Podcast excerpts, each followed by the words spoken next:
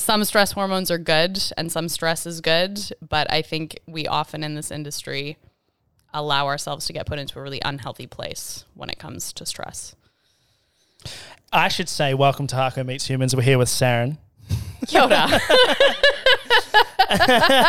just straight into it. We Well- don't. well, that's how it works No here. pleasantries. That's yeah. how it works here. Yeah. And and we should say the industry we're talking about is the music industry, of course. And you're probably most of your work that you're referencing there is for We March at Dawn. Would that be what it what it is, or just freelance stuff under the same umbrella? Like when, when- people are like, what what do you do? Obviously, because you're in the music industry, you do a, a lot of stuff. What's the one you? What's the thing you tell them when they ask that? I say I work in production. Right. And then most people, if they work in the industry, then they're like, okay, cool, whatever. And they might ask a specific question. If they don't work in the industry, they go like, what's that? And I go, I work in concerts and touring and festivals. And they go, oh, wow, that must be so cool. Oh, man, that's awesome.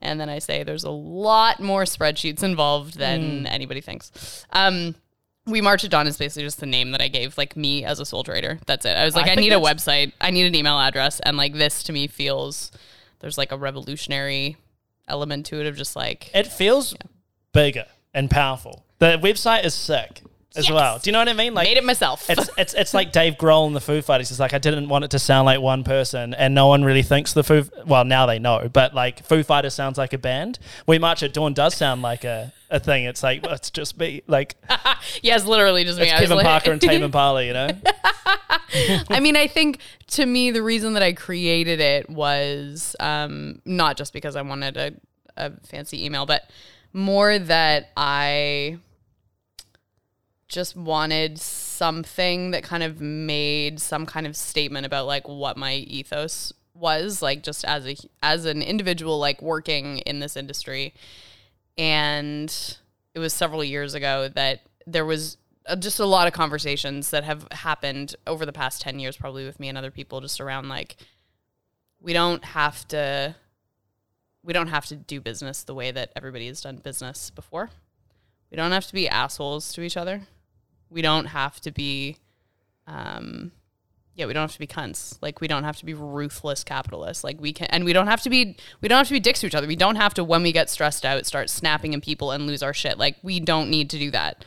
So there was for me it was like just a very a very early and a very small sort of expression of yeah how i wanted to maybe conduct myself in this world and then also like a hint of we're fucking coming for you assholes mm. you know you're gonna die out right? we're gonna fucking take over okay. we are marching at dawn so this is exactly why I was so excited to have you on because like I totally agree with all that stuff. Like just in, as a philosophy of like things can change. Well, it, nothing is permanent essentially because we've we have invented a lot of these things and these systems have either intentionally or unintentionally have just kind of arrived here. So you should feel comfortable challenging them or actually being like, does this serve us anymore? Is there some? Is there a new paradigm we can kind of get to? And I think you're definitely one of the people in a lot of different areas who I had a sense that that was your like philosophy. So it's really nice to hear you like articulate that so strongly. Um, has has have you seen a, a, a tide change? And is there you kind of made it seem there like it's a bit of like a there is a, a, a solid line between us and them in terms of the, the, the cultures within music industry. Is is that something that still exists or was existing recently? And do you have you seen it change or is it changing? Like you you you you're someone who's like in the in the well. I just as as an outsider to the world a little bit i just kind of want to know like check in like how's it going so how's it going yeah man how's it going Um, I mean, I do think there is, there's always within any kind of it, within any sector there are sort of sub communities of people, right? And so, um, for me and the people that I tend to work with, like I, yeah, I think there is a little bit of an us and them type vibe, but quite often it splits along sort of generational lines as well. And you know, even when I was working at BFM way back in the day, I actually last night um, had a I went out and had a drink with two people that I haven't seen in probably like seven years from those early days, um, or not early days, but sort of middle slash end days of BFM. um, when when I was working there, I met a bunch of other people who were like, you know, assistants at CRS or like um, a promoter's sort of right hand person or like, you know, somebody helping out, uh, somebody who was in like an assistant position at a label or something. And we were all calling each other on behalf of our bosses. And again had that sense of like we don't have to be assholes to each other like we all like each other if we all feel a sense of like camaraderie and respect for each other then like we can just make our all of our lives easier and just like not be dicks when we pick up the phone um, and we started this thing called familiar strangers. It was all kind of about that just like we can all just know each other and build relationships and just like eventually we'll outlive all these people and we'll just kind of take over. That seed was like planted sort of very early on for me in the industry and it's just sort of morphed and changed since then. And now working primarily in the live sector that i think um, does still exist but it's again it's more along the lines of just like a slightly generational thing. And then also just like i don't know there are certain production companies that you like work with and they're your go-to's and because you really like working with them or whatever and the people that i choose to work with by and large are not dicks to other people because I don't want to work for you if you're a dick to other people. Not just me. Like you don't have to just be nice to me, but like I don't want to work for people who are shitty to anybody else. It's mm. like that saying that's like on the wall in Coco's. If the server is no, if, if, your friend is nice to you but not nice to the server, your friend is not a nice person. Yeah, you know? True. And so I kind of live by that. Um yeah. But I had a real like January 2020 before all of this COVID shit hit the fan, I had a real clear, like, come to Jesus moment around whose money I wanted to make for them, whose money I wanted to take, whose vision or ethos or ideals or kaupapa I wanted to help platform and put into the world. Mm. In short, who are the people that I want to work for and with? And just had a real clear like bing moment of like nope this is like i know what my value set is and if you don't align with this value set then like i'm not going to work for you or i don't want to work for you i don't want to take work offers from you and in order to be able to say no to the people that i don't really want to work for i need to be very proactive about pursuing the people that i do want to work for and work with so that i'm not in a position where i'm like well i got to pay my mortgage so i have to say yes to this gig you know mm. And that was kind of a big sea change for me um, that man, I just, I just haven't looked back. So like my professional goal is to never have to work with people that I don't like.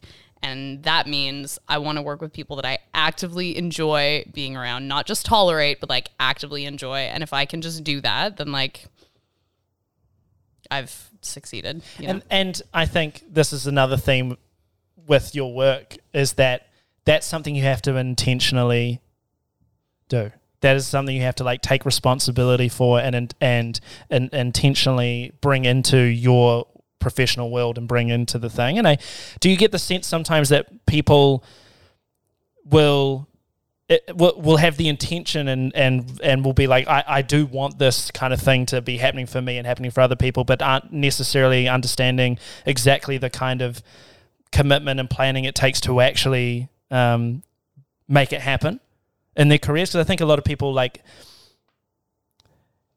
would lack the follow through and in, in, intention, not because they don't want to, but because it actually, like you said, you have to plan. You have to actually um, make space for it and be a bit committed to it. I don't know that I can totally. I'm drinking, dear listener, I'm drinking sparkling water. and I know at some point there's a burp that's going to come out. So I'm just fair warning on that. And I'm not even going to try and hold it in. Um, Free ASMR. that's what that is. Amazing. I didn't realize burping was a, an ASMR. Oh, everything's thing. ASMR if, you, if, you, do it close enough to a microphone. Okay, amazing. um, I don't know that it's people necessarily understand the lack of, or or aren't able to, or don't understand the planning or the intention that's required. I think it's a combination of on the one hand, most people are not that comfortable asking for work and and saying to somebody like, "Hey, I would really like to work for you on anything that you've got coming up," or like, "Hey, I'm really good at what I do. I want you to hire me." Is this a Kiwi thing or is this a creative thing? Great question. Uh, probably both definitely I can say there's a Kiwi element to it. Okay. I don't think it's exclusively that, but I think it's probably worse because of. Do you have that. advice that you give to Kiwi friends who like? Do you? I have advice to give to any, everybody, regardless of like where they're from. Also, like I'm a woman working in well, I'm a woman in the world, and therefore, like there's a whole uh, there's a whole set of um, lessons that we've been told about, like or, or receive knowledge about how we're you know not qualified and imposters and not naturally good at things, whatever. But specifically, I'm a woman in the music industry, which means like I definitely doesn't it never came naturally to me to like stand up and be like i'm more qualified than all of you. You should give me the job. Like there's a real that's that's not a thing that women are taught to do. Um so i tell everyone but often find it um something that i repeat to friends of mine who are not dudes um, is like everybody feels that imposter syndrome except for the people who totally are not qualified have no fucking clue the what they're doing. and generally speaking, whenever I start feeling that, like, oh, I don't know if, like, what if I fail at this? What if I fuck this up? That whenever I start feeling that, I just immediately am like, fuck that. Channel the thought process of a 21 year old straight white dude and just embody that That should be like a T-shirt. Because honestly like what would that what would that kid do? That kid would stand up and say ah absolutely i can do this job. I've done it 50 times before and you should pay me $200 more a day. And they'd have no fucking clue what they were doing and they would just go and they would figure it out. And like that's fine because we all figure out what we're doing as we're doing it. But like the difference is that a lot of people and disproportionately a lot of women let that self doubt prevent them from just saying like, yeah, I can do that. You know, because of course you can fucking do it. Of course you can just figure it out. Like have some faith in yourself that like you will be able to figure it out as you go. Have you ever? Oh, and then the second thing. yes, sorry, carry on. The second reason is also that we work as sole traders, as contractors, as freelancers. We work in a precarious industry where, for a lot of people, like when we say we live gig to gig, we do live gig to gig, right? Like you don't necessarily have the stability to plan your your financial future two years out and there are a lot of people who are just they're taking whatever is coming to them because that's sort of what's required in the moment right like that it um, it's a hard sort of habit to make to be really strategic and intentional about things when you can quite often get stuck in a survival mode. Um, and, you know, I've also been lucky over the last 15 years of my life to maintain sort of like fingers in other non music pies or non live pies um, to be able to always know, not, it's not about knowing that I have another income stream because quite often I'm not actually making money off, off of those things, but it's having the knowledge that I've got connections outside the live industry. So when it all falls over because of a pandemic, I have people who aren't affected by that who I can reach out to and be like, hey man, I'm not doing anything. You got any work going? And also to know that my skill set is transferable to those things. Like I know there are plenty of other things that I can do besides production production is just the thing that I love doing the most, and that's why I'm doing it. But I do know quite a few people over the last two years who, when faced with not being able to do the thing that they've trained for and love and do full time, have kind of frozen him and like, well, I don't know how to do anything else. I can't do anything else. Are you fucking kidding me? Of course you can. Like you, you we are some of the most resourceful professionals in the world. Of course you can do other things. But we I shouldn't even say weeks. It's not me. Like quite often, those folks kind of get trapped into thinking that they that their skills aren't transferable transferable because they haven't. It's been so long since they've tried to do anything else, and so there's a whole layer of self doubt there as well. And there's also ego involved in it too. But you know, How do you deal with being the outside force to people like that or an industry that has those kinds of issues or things going on, self doubt in individuals or a certain culture within the industry itself, and being this voice for change, for lack of better words. Jesus. I know, I know. I'm sorry. I, I, I cringed as I said it, but I couldn't think of. I wasn't going to sit here saying nothing. Being a loud I'm mouth. fine being cringe, honestly. I have no problem. Um, and especially when the people who need to hear it sometimes can't either can't act on it or won't listen. It- how- Is that how do you feel about playing that role? Is it a comfortable role for you? An agitator. I, that's how you described it, I think, on Twitter. Yeah. Yeah, Um. I'm really curious as to how you you feel in that role. I feel like, and this has really crystallized for me over the last couple weeks as well, like just with the whole like, you know, getting up on a soapbox and screaming at the universe about the state of the fucking industry and like, you know, we're gonna die unless we get help, yada yada yada. Um, my general overarching theory for for life and any kind of social change is do what you can when you can with what you have. I happen to have a skill set that lends itself to this type of thing. I know that I can write, I know that I can speak, I know that I can convince people of things, and I have a thick skin and a loud mouth, and so I'm equipped to start the fight. Like I'm equipped to be an agitator. Um, and I don't think that I'm particularly radical. Like I'm definitely not the fucking black bloc out there in the protest throwing Molotov cocktails or getting arrested. Like I'm probably way more centrist than like most lefties would like.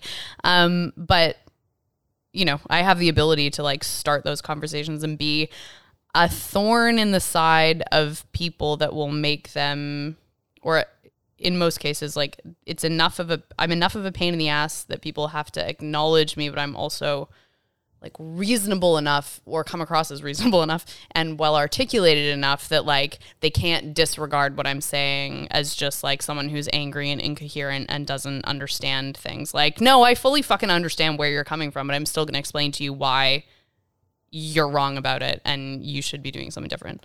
So f- for me, it just comes down to like, these are skill sets that I have. And so I feel that I owe it to, you know, my community and I and the world in general to put those skill sets to some kind of good use. And somebody asked me this morning on something that was totally unrelated, like something about, you know, did you um like did you always know that you wanted to be like active in social change or some shit like that and i would like i honestly like my mother probably if you asked her about it she would be like oh hell yeah i groomed her from an infant to like you know be the but i don't know like it's just uh, like i think anyone who has some kind of a sort of moral and ethical compass that that pushes them towards social change probably has the same trouble as I do explaining where it comes from. Like, I don't know, it just is a thing. Like, I just believe that the world should be as good for as many people as possible.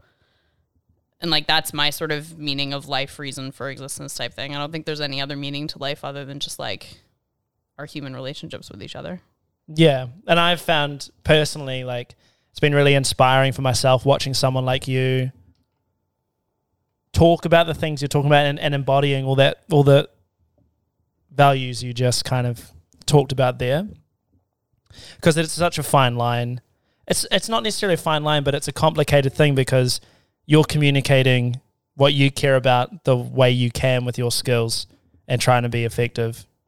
And there's no way you can control how some people will react to that or not, you know? But that's also, there's no, re- what you're saying is there's no reason not to do it. You just got to do it and try your best to uh, not placate people like that, but make sure that you've got no blind spots of like how you're doing your thing and you're doing it the best you can. You're not trying to piss these people off. And for me, like when I Sometimes I'm trying to piss them off. sure. and I think I really relate to that. And when I grow up, I'd like to be a bit more like you. Um, I, d- I mean, I think also, you know, there's got to be. Um, my goal is not is not to alienate people, right? Like my goal at this point in my life is not to alienate people. we'll say we'll say right now on twenty fourth of February, it's non alienation, but that yeah, may, it might may change. change. Who knows? But I mean, it certainly wasn't that. Like when I look back at how I um, conducted myself in conversations with people when I was in my early twenties, like it was way different, and I, you know, was way more like I think many of us are. You know, you. I anyway, I was much more sort of hardline and unilateral in my thinking when I was in my early 20s and I don't know like my values have absolutely not changed, but my um, understanding of how you sort of bring other people on the journey with you has certainly changed. Yeah. And, you know, I think that comes with just sort of like lived experience and, you know, you have more and more of those conversations. And I think fundamentally to bring it back to an industry context, like if I say something that pisses somebody off, then probably I don't want to work with you. Like probably you're just not my people. It's a sign of something. Yeah, because I don't think that I. I think generally speaking, like the things that come out of my mouth, like I stand by them, and if somebody has a a fundamental problem with that, and they think that it's a major issue, like I mean, hopefully you get to talk to someone about it and try and resolve certain things, but like I don't know, I feel yeah, I just feel like if the way if the things that I say and the way that I say them are like not your jam, like then that's fine, but you're probably not my jam then either, so bye. So see ya. Well, yeah, and there's nothing that says that everybody has to get along and everybody has to be exactly the same. It's just like if you're not my people, you're not my people. That's mm. fine. You Get know? out of the arena. Yeah, and like if you're like really shitty, because there's a difference between just like you're kind of not my people versus like you're bad for the world. Mm. If you're bad for the world, like yeah, you are going to be outnumbered, and we will come for you. Yeah, good. um, I hope you're gonna invoice the Ministry of Culture and the New Zealand government for your um, communication of their own policy. Yeah, and also for the time that I spent on Zoom calls with them. um, Um, yeah, let's get into that yeah, I, I don't Oh, know if people time. thought I was being flippant or not, but I really do think you should win that journalism award that um, uh, that the IMNZ announced. That there's the new journalism music award for the Taites, and I think I, there, no one else has been communicating the information that the industry needs to know. that's very sweet of you. you. But it was also like I, I'm sure that winning an award for a couple of series of tweets would be like insulting to the profession of journalism. um, Well, if you deserve to be insulted, I mean, it's it's just it's like I get it. We we do need album reviews and we need interviews with artists and platforms and stuff. But sometimes but we won't have albums or artists if the industry fucking dies. will we? sometimes we need communication and news and like it's it's not uh, again it's not any personal person's problem. It's an institutional thing that i think we've really been lacking Mm. for a long time. And it's not just music journalism it's journalism in, in general. It's Yeah. been hard for them. Yeah. um where are we at now?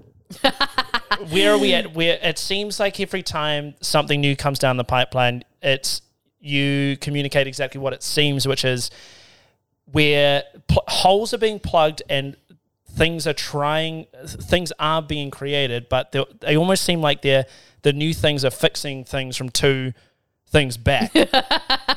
And like we're like cool sick we've, we've we have fixed that now great. Um, we still have x y and Yeah. z is that is that a good kind of summation of it? Or like how do you feel about it and, and, Um, and to be clear, we're talking about the funding of the New Zealand music sector, not just artists and musicians, but um, production, venues, and things like that, which are all suffering at the moment through the Omicron. Yeah. And to be clear as well, it's live events in general are suffering. Um, there have been moments where I've been like, oh man, I'm not advocating for theater. I'm not talking about sporting events or whatever. But also, like, those aren't my people. Like, that's not the world I operate in. So, like, fuck, man, you guys find somebody to stand up and start yelling. 'cause, Get your like, own Saren, all right? Well, uh, yeah, I mean, yeah, I'm trying not to like exclude anyone, but I also am very clear that like I can't speak to like I can't speak to those experiences. And anyway, um, where are we at the moment? Um, well, at this exact moment, two days ago, two days ago, the government announced the COVID support payment, which is basically a um, similar to the resurgence support payment from last year. Um, four thousand dollars every two weeks plus plus four hundred dollars per full time employee. Um, if you can show a forty percent decrease in revenue. Now, all we have to work on is a press release at the moment, so there aren't really any. There, there's no fine print yet because the application hasn't been released. There's no like there's no policy document What has it. been, in your experience, the gap between the press release about something About and the application for something coming through, well, or or the Or- release of further details. Uh, or even the money? Well, okay, so here's the thing. Before Omicron, everything was fucking, I mean, not sweet, but like pretty straightforward. We knew what we were dealing with. We knew we could apply, apply for the wage subsidy. We knew we could get the RSP. We knew what the timeframes were. Those mechanisms were very well established. They were, to the government's credit, like the fact that they rolled that stuff out so fast and then they kept on, like they nailed that high trust model and it did what it needed to do. It got people money like within two weeks.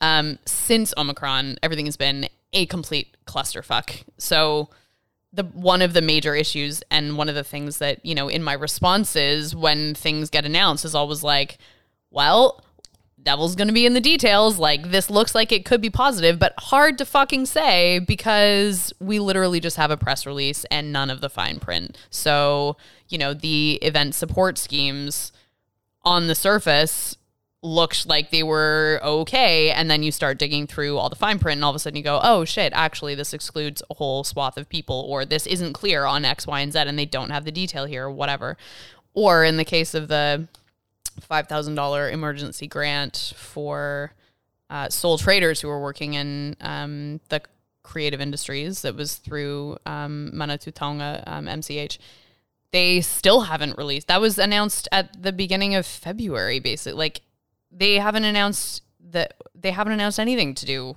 with that grant. And that's supposed to be the emergency grant for people. And we are now a full four weeks almost into Uh, the eight week period that it's supposed to cover and we don't have any information on what's going to be required to to give them like who's actually eligible for it like all we have is a paragraph on the website and so then again, that has happened with the COVID support payment. So I'm sort of like withholding judgment on things. And when they announced 121 million, they were pumping into, you know, adding into the MCH funds or whatever. Again, it was like, okay, well, maybe this is good. But then it turned out when we got the details a week later, like, well, no, because you're you didn't change the mechanisms at all. You just put more money into the same problematic, insufficient, necessary, but insufficient mechanisms. And so you're just to have to do a whole bunch of editing here, sorry. But where are we at at the moment? Um, I think people are feeling slightly better. Like we're probably sitting at like a five out of 10 in terms of like how people feel based on my conversations with folks in different parts of the industry. Um, in that with the COVID support payment and the event insurance scheme payouts, like maybe we limp through until April. Um, but fucking hard to say, man. And the thing is, is that when you talk to the business owners, the people who own venues or small production companies or even large production companies, like their runways, we're talking about like a matter of weeks here. Like, I mean, yeah, that's why I just reacted the way I did when you said you said April. You said through to April. yeah, This and like I yeah the runway thing and that uh, it, the stuff And that hasn't arrived mm. yet gets you through to April. yeah, basically. I mean, maybe who knows? like the other thing with that COVID support payment is that it only starts from February 15th. So they're ignoring all of the January that we lost. How many I people also- on the street right now do you think if we if we vox popped them and said, "Do you think we'll hit orange light in April?" We'll say yes. Uh honestly, I think probably about 50% of them. Like people are I don't think we'll be in orange by April, Right. but like people seem pretty people seem pretty convinced this thing's going to rip through and everything will be like one and done. But I can tell you that as far as anybody who's like there are still gigs that are hold like that haven't canceled yet for April and May because like Yeah. who knows, maybe. Yep. But I can tell you that anyone who is rescheduling something is not looking any earlier than like June. You know, like nobody's booking anything. Which is where then. those Splendour in the Grass side shows were. Are they yeah, June, or June, July. Yeah, Yeah, and I was like, Yeah. that's probably when they when I saw that coming, I'm like, that's a pretty big sign that because that's a big move. Mm. A putting on Splendour in the Grass in Australia, and B these like quite high profile side shows like Jack Harlow and yeah. and Yungblud and these been Australia's- Piggy. Australia's fucking going for it, man. I'm going to Australia in April to do Crowded House. Shit is selling. Shout out Crowded House. Shout out Crowded House. great group of people. Um, I've been watching Liam on stream. Yeah, I'm, a, I'm a big Liam fan on stream on Are Twitch. you? Yeah, yeah, yeah. Okay. He tried. I saw him this morning. Actually, he said he was. Um, we were watching somebody, like a bunch of people, film a TikTok thing, and we both had this moment of looking at each other and being like, "We're fucking old." Because we. And he was like, "Yeah, I downloaded TikTok because I was doing the streaming stuff, and I thought, oh, it'd be really cool if I like cut together a video, whatever." And so I uploaded it to TikTok, and then I forgot about it, and then a couple couple weeks later, I was like, "Ah." that TikTok video, I wonder how many views it's gotten. And he went and checked and he was like, it had one view. So I was like, okay, delete. This is not, I am not designed for the algorithm. Um, but Australia is going for it, man. Like they're, they had a dip over win summer, sorry. They had a dip over summer, which I think we should all expect here as well. That even when the government says, okay, cool, you can go out and do things, people are not necessarily co- comfortable going out and doing things and that's what they had over new year's is the government said you can have gigs you can do whatever you want but nobody was buying tickets because they didn't want to go out and fucking get sick um, but now they're yeah those those shows are selling real well So, and just to keep it on the funding thing, um, from you, like you've got a good view, and uh you're obviously like in talks with people on the inside. I know you've been talking with Chloe Swarbrick as well, who's Yep. who's a great champion of this Yep. kind of stuff, and so you probably have a good outsider view of a lot of the processes and how it's how it's working. Is there something we could do to future proof funding or the relationship between government and the arts that would help this kind of thing in the future? Or is it always just going to be like this? that is a great question Well, you know, I do this for a living. and sign up to the Patreon if you it, you know. Um, I, th- well, I think a few things. I think first, the government at this point doesn't have any interest in continuing to support anybody really. Like they just they want to be done with it. We all want to be fucking done with it Yeah. the thing that became very clear to me over the last couple of weeks and in conversation with Chloe and looking at the MCH and MB support schemes and how all that had rolled out was basically that the government kind of stopped thinking about it like October, November of last year. Like they identified that there would be a need for future ongoing support, specifically for our industry and others. And they wrote a bunch of like policy papers on, it and it was a work in progress and then they just stopped. And then we came back in January and all of a sudden we needed it, but nobody had finished working on it and nobody really wanted to think about it anymore. and like nobody I'm convinced that MB nor neither MB nor MCH had any expectation that they would actually need to roll out these funding schemes the way that they did. in my mind that makes me think is it is is the change in attitude going to come from essentially like voter pressure or like artists and union pressure to be like hey you know there are political consequences to supporting us or not thinking about us which I, mm-hmm. I would probably argue doesn't really exist right now in, in any not. real sense No. um, but you- it kind of what you're talking about kind of makes it seem like they they, there's no risk. They seem to view that there's no real risk to them politically Mm. for not making it a number one priority. Is that kind of fair? I, I would say um, certainly there are probably there's probably a bigger repercussion to abandoning like the hospitality and tourism industries than there is to abandoning the live event sector, and that's because hospitality and tourism.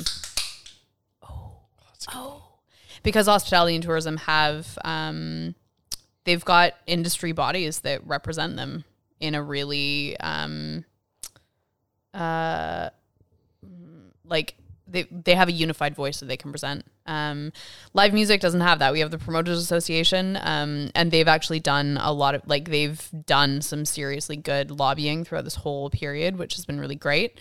But there's no unified voice for artists. There's certainly no unified voice for um, production crew or anything like that. So, uh, yeah, certainly there's been less like when you look at the messaging that like hospitality has been putting out for like the last nine to 12 months like they're constantly putting out statements being and like that's really effective for them. They get the attention from it. Um and there's been some conversations around like crew and not necessarily uni- well, I mean like unionization versus guilds versus just like some kind of like there's got to be some kind of support system not just for getting you know a singular or unified voice out there but also just in terms of like wage transparency and like reasonable working conditions and like It's you know beneficial on many levels. Oh my god, so many mental, so many, so many levels. I don't understand why there aren't like I don't understand how New Zealand doesn't have more of a union presence. But maybe also that all happened like before I came here. Like maybe that was in like the eighties and Rogernomics just destroyed it. I don't know. Or Helen Clark. I don't Yeah, know. you tell me. Helen Clark. Where was the hate, what's does hate music? where was the sucker? She must have loved Six60 last year. Um, did that answer your question? Yes, it did, and I've only got. I mean, we could talk What about time is it? we could talk about this for a long time, and and it's we've we've got a little while left.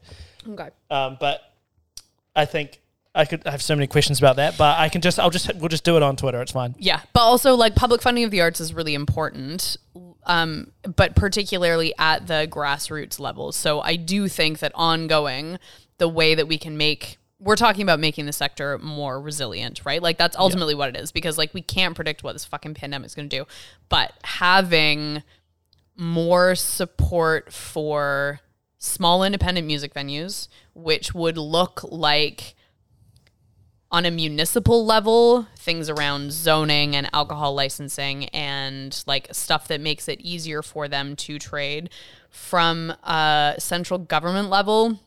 Something that Chloe goes on and on about, rightfully so, is around commercial landlords and looking at rental pricing in central city areas, making sure that those are places where venues can afford to operate. Um, again, on a municipal level, things around like noise complaints and all that kind of shit. Like, it's an entertainment district, don't let people move into it, buy a condo, and lodge a noise complaint. Um, so supporting like the grassroots live scene, I think is like that's where a lot of energy needs to be focused. And then in terms of like the performer side of things, I don't actually know that I can like speak with any kind of authority on like what is actually needed for like the artists end of the ecosystem simply because like I'm so disconnected from that. Um, but I do think arts funding, like public funding of the arts, is really important, um, particularly on those sort of smaller scales where it's not financially viable. You know, running LAB at Mount Smart like that, they don't need any public funding; they're fine. But like doing some weird show for Cross Like- it. Yeah. or or doing like all ages stuff, you know? Like getting kids involved in venues that don't rely entirely. This is a p- perpetual conversation that I've been having for 15 years is like how do you run a music venue that isn't reliant on alcohol sales? Yeah, no, we should keep funding. we should keep funding radio singles that cost fifty dollars to make in someone's bedroom. It's it's not a problem.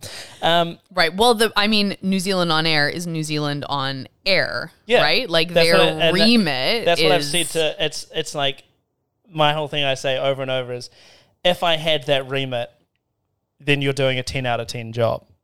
But I have a problem with the remit, Yeah. not with the job you're doing. Yeah, that's yeah, yeah. the whole thing. Yeah. it's institutional. It's not a personal thing. That's Yeah. Um, the other thing I want to talk to you about, and I would so regret it if I, because obviously we'll have, you're going to have to come back at some Okay. point. But um, I live across the road. It's fine. yes, of course. Yeah. Um, because this is another big thing that you are really deep into that I really would like some some of your like insider experience about it. But it it it's about the inclusion riders and and specifically festivals, but could, it could be extended to gigs and stuff and the representation at them. It, this topic fascinates me because I do I have done a lot of work for Smokefree Rockquest because it, they're angels and I love smoke. I, I think it's the best thing New Zealand has going, and they recently, well, recently in the last five years, I've also worked for them doing uh, Band Quest, which is like prime, like intermediate kids as well. And the thing that's really shocked me, and I've brought it up quite a lot, is that there is an overwhelming amount of girls to boys in Band Quest, and then in the first like few years. And then once you get to the year 12 and year 13s, which is when, again, that you start getting good enough to not just sound like Nirvana and you get to national finals, that's that's where you see less and less girls. And I've had um, To the Front at the time they were they were called the other name, but I, I know them as to the Uh, front now. Girls Rock Camp. Um, yeah, um, and and Nicole and that we've talked about this as well, and and I I love what they're doing. I think that's uh, we they kind of talked about the idea of the of the pipeline and how difficult it can be, and that's why I kind of want to talk to you about like everyone seems to be recognizing they it's a very in your face visual thing when you pull all the names off a poster and you put it up front. And I, I think your tool of inclusion riders is a very um, interesting tool as well. I, I wanted to hear what your experience of what you view the problem as, where you view the effectiveness of inclusion riders to that to that that problem, and and what other things you would like to see happening. How much time do we have? Uh, we have it is I know I know. If we if we could we could give this ten minutes and you won't be late. okay. Um, it's interesting. Well, first of all, I just want to point out, dear listener, that that anecdote that you've just shared around the representation of like lots of women in younger years, and then all of a sudden, when you get to the end of high school, women just drop out of the picture completely. Yes. is not just anecdotal. That has been documented. The Amplify Aotearoa report that came out in 2019 um, documented that really clearly that young women participate in way higher rates than young men um, throughout most of their their education, uh, and then it's once you hit your late teens and graduate and go out into the quote unquote real world that all of a sudden women just drop out of view almost completely. And so I think that says really interesting things about what we are teaching young women. Well, two things. First, what are we teaching young women about what acceptable careers are and what they can and should be paid to do and whether or not this is a viable career option for them. And secondly, what does it say about the spaces that now you start to occupy when you're in your late teens uh, and early 20s? when you're out in venues and around alcohol and in you know spaces that are maybe not super welcoming for young women and um, what do we what are we telling young women about the, the or what are the spaces that we're inviting young women into and I shouldn't just say young women, young women and non-binary folks. Um, basically, just like anyone who's not a cis dude. Um, so that's not anecdotal. Like that is documented and factual. That like those numbers flip um, towards the end of high school, which is really fucking sad, like Yeah. super sad. And so to me, that's actually a really important kind of precursor to the whole conversation with people around representation and why it's important because often you'll have, I mean, I still have fucking friends who will say, well, I just don't know that it's like, I mean, like, is it our job to try and get more women involved if women don't want to be involved? And it's like, do you think that women are just not as good at just making music? Like, do you think just inherently somehow we just like don't have the right brains for it or something or what? Because if that's what you believe, then how do you explain those participation rates for young women when they're in, you know, intermediate school? You know, and so like that's one way to kind of like diffuse that argument of like, well, women just aren't like maybe it's just not their thing. What do you mean maybe it's just not their fucking thing? Like that doesn't make any sense. Um so how do I view the role of inclusion riders? I mean, that to me is one of the more top down tools that can be used. Um, and it, you know, in the in the sort of upper echelons of it, like for example, Crowded House, like I was talking with them about using crewing inclusion riders, um, not necessarily for on the stage, but like when you are on the road and you're working with a promoter in another territory, how do you encourage that promoter to be mindful of who it is that they're hiring? Because the last tour that I did with them, I was one of two women who were on the road out of a crew of like 30 plus people. I adored all 30 of those people. Like, I absolutely love all those dudes. And I don't think there was anything toxic or like negative about that environment at all. But at the end of the tour, when we do the crew photo, like, and then I get, and then, you It's know, a very visceral image, isn't it? yeah, totally. And so I had the photographer. I was like, "Hey, Benny, wait a second. Can you just do one with just me and Ellie?" Like, okay, there's the visual representation, right? Um, So yeah, inclusion riders basically like I the whole reason that I built that website, which is thechangeover.org, the whole reason that I wrote those inclusion riders and built that whole website was because uh, I was having conversations with my best friend who's a white male DJ, um, and we were talking about ways like he had recognized he was like yeah it's kind of fucked up that like there's you know i'm playing on these bills all the time and it's all dudes and like it's taken me to my late 30s to like realize that's kind of weird and shitty but like i'd like to do something about it. Like what can we do about it? And we were talking about i had sort of raised the idea of inclusion riders and he was like cool. Like do you have one that you can send me? I was like nope i actually don't. And i looked i looked i looked so hard. I scoured the internet I reached out to other people that I like had heard talking about it. Nobody would share anything with me. If they either because they didn't actually have one or they weren't comfortable like sharing part of their contract or whatever, right. fair, fine.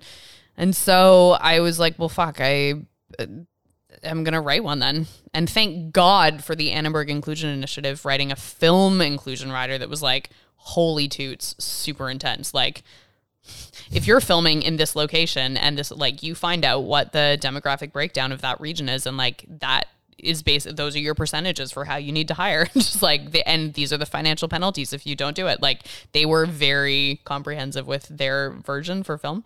Um but yeah thank god that they you know had that published and available on the, their website. And so i basically grabbed that and kind of pulled out what i needed. And it's evolved a bunch since then. But basically there's a version for if you're an artist, um, if you are, uh, if yeah, if you're an artist looking at lineups, if you're an artist looking at your production crew, um, if you're uh, like a venue um, who's taking artist bookings, um, and also you know if you're a promoter who wants to put it into a clause when you're hiring pro- like your production vendors and suppliers and stuff to be able to do that as well. And it's really important to remember that it's like yes, it's um, you know a clause that you're putting into your term sheet or your performance agreement or whatever. But it's also like there's a whole spectrum of like how hard and fast you can be with that language. And to me ultimately the most important thing is actually just starting conversations around it. So mm. your your version of an inclusion rider could be as simple as like putting a line into your you know deal memo that basically says like diversity and inclusion is really important to me as an artist. Can you share what you're doing in this space as a festival. Can you share like what measures your venue has in place to make sure that you're like a welcoming, safer space for people who come into it? Like just tell me what your take on it is and you can start the conversation from there, you know? And then if you're in a position where like I don't know, fuck you're Billie Eilish or something, you can just say like, I'm not getting on a stage that has less than fifty percent, you know, women on it. And you can do that if you've got the leverage, you know. Yeah, if you're right, bad so. guy, you can fucking do what you want, dude. Yeah, yeah, yeah. um, yeah, and I mean, Crowded House is sort of we. So I talked with them about doing um, a touring inclusion rider for crew, and uh, what that actually ended up looking like for Australia was um, because a window into the future of what our industry looks like if we don't support it is just like, man, they're having a real hard time over there finding crew to do anything because half the people have fucking left.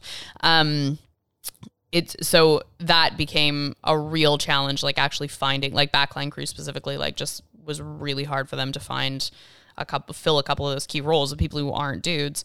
And so they found liam actually found um, an organization called the push um, which works with like youth and getting them into you know music careers um, in australia. And so he then proposed it to Live Nation and like he got management on board, he got the agent on board, he got the promoter on board, and so now we're taking out two interns for that whole tour, um, and those two interns will be either women or non-binary young people. Um, and that that really is about addressing the like earlier part of the pipeline, which you allude to, which mm. is the talent pipeline has got to actually start. In addition to the top-down stuff, there is a there is a a problem with the available talent. Like there is a disparity there. There is a shortage of not dudes in the industry. But that we can't just stop at that. We can't just go, well, I would hire them if but there just aren't any. Well, okay. Do you understand yourself as having any kind of responsibility to try and fix that problem? Like if you just stop there, yeah. then fuck you, man. I think the intern thing is an interesting way to do it because Yeah, uh, the the pipeline thing is like you, it's it's like it's not easy for anyone to see where to see that the steps. I think sometimes it's a, it's a bit of an opaque because you can kind of find your way in this industry in unique ways.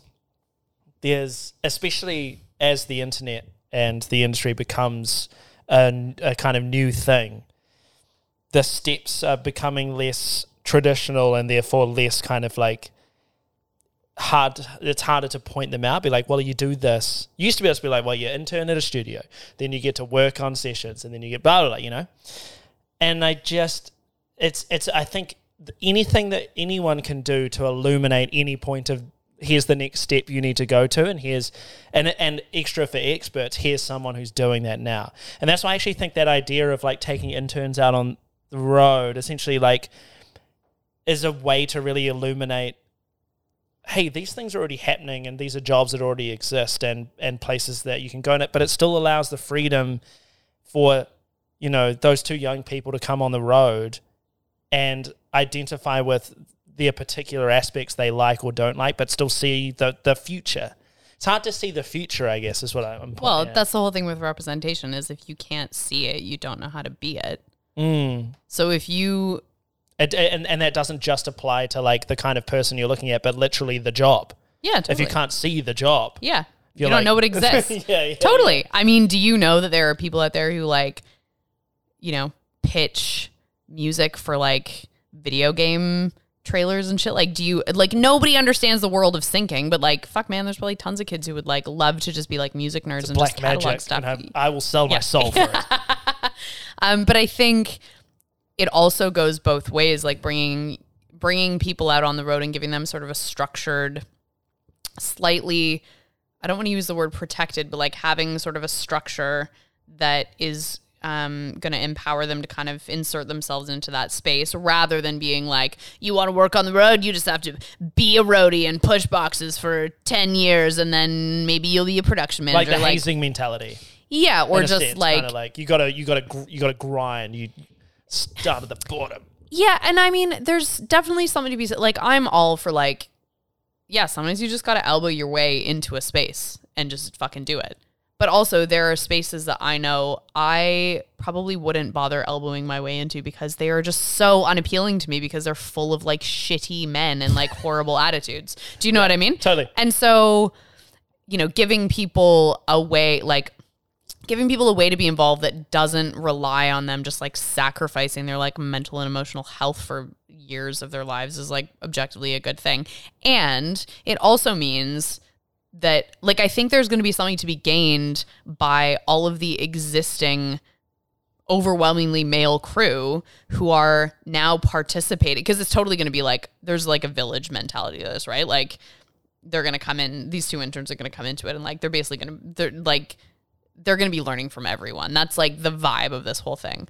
And so to have, you know, an overwhelmingly male production crew who is engaged in like teaching some young people who look different than the young people that they've historically taught to do these things, you know, I think that's also really beneficial to just like show that actually there are young people who aren't dudes who want to get into it's not just because oh well like women don't want to do it or like oh gay people don't want to do it. Like that's not the fucking issue. They want to do it. It's just that this has been such a fucking hostile environment whether you want to admit it or knew it or not. It has been you know?